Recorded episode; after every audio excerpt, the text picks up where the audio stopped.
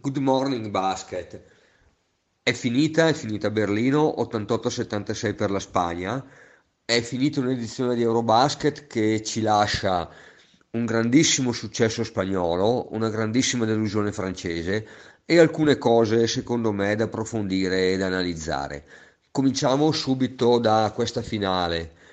Beh, in questa finale eh, c'è poco da dire. Sergio Scariolo con una Spagna non imbottita di giocatori di grido, non imbottita di super talenti NBA, non imbottita di MVP NBA, imbottita probabilmente di, di classe operaia, di umiltà e di voglia di fare.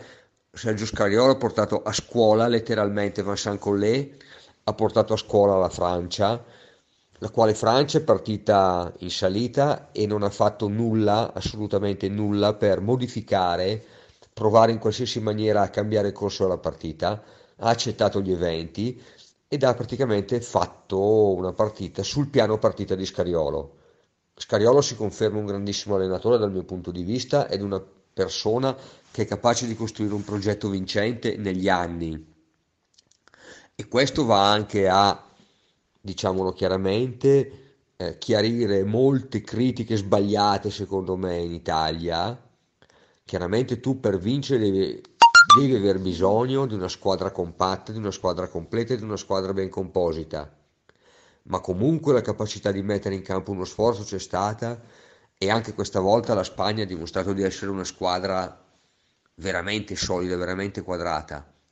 La Francia, enorme talento fisico, enorme talento cestistico, ma ancora una volta poca capacità di leggere le partite non mentalità eh, diciamo vincente fino in fondo e non eh, capacità di concentrarsi su un obiettivo, una vittoria in extremis con la Turchia, una vittoria comunque sudata con l'Italia, una semifinale troppo facile con una Polonia ormai sazia magari della vittoria contro la Slovenia e poi una, una finale giocata tutta, tutta in salita e tutta senza, senza mai provare a, a cambiare il corso delle cose.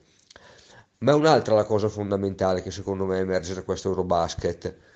Primo una Spagna che è una squadra, seconda la Francia che forse era la più ricca di talento fisico e tecnico, terza la Germania imbottita di eh, buoni giocatori, buonissimi, ma anch'essa squadra non troppo eh, mediaticamente esposta quarta una Polonia che addirittura a parte Matteo Sponizka eh, non, ha, non ha nessuno che gioca in campionati di rilievo, addirittura uno che gioca in seconda divisione francese.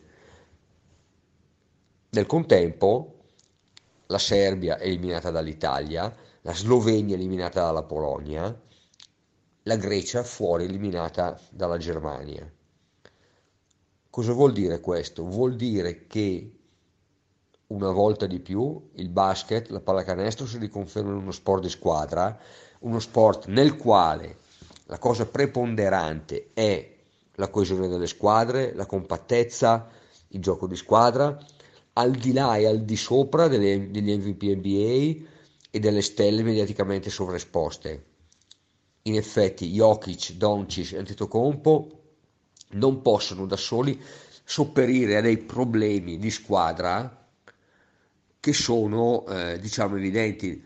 La Serbia sembrava un collage di giocatori molto forti ma che non si, non si esprimevano come squadra.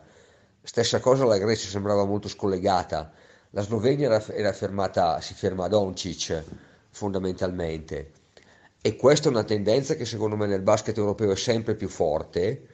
Basta anche ricordare il cammino comunque bello fatto dall'Italia, le belle prestazioni a Berlino, di una squadra priva di eh, grandi stelle, a parte Simone Fontecchio che una stella la diventerà, lo è già, ma lo diventerà ancora di più, ma un'Italia nel quale anche le stelle, vero presunte, giocano di squadra. E questo forse è la, la, l'eredità più bella di questo Euro 2022, la vittoria, l'affermazione di un concetto di squadra che va oltre l'individualità e che eh, fondamentalmente è quello che a noi eh, diciamo piace, ovvero ci piace quando il singolo porta qualcosa alla squadra e sa essere forte, sa farsi forte perché comunque è parte di una squadra, di un complesso.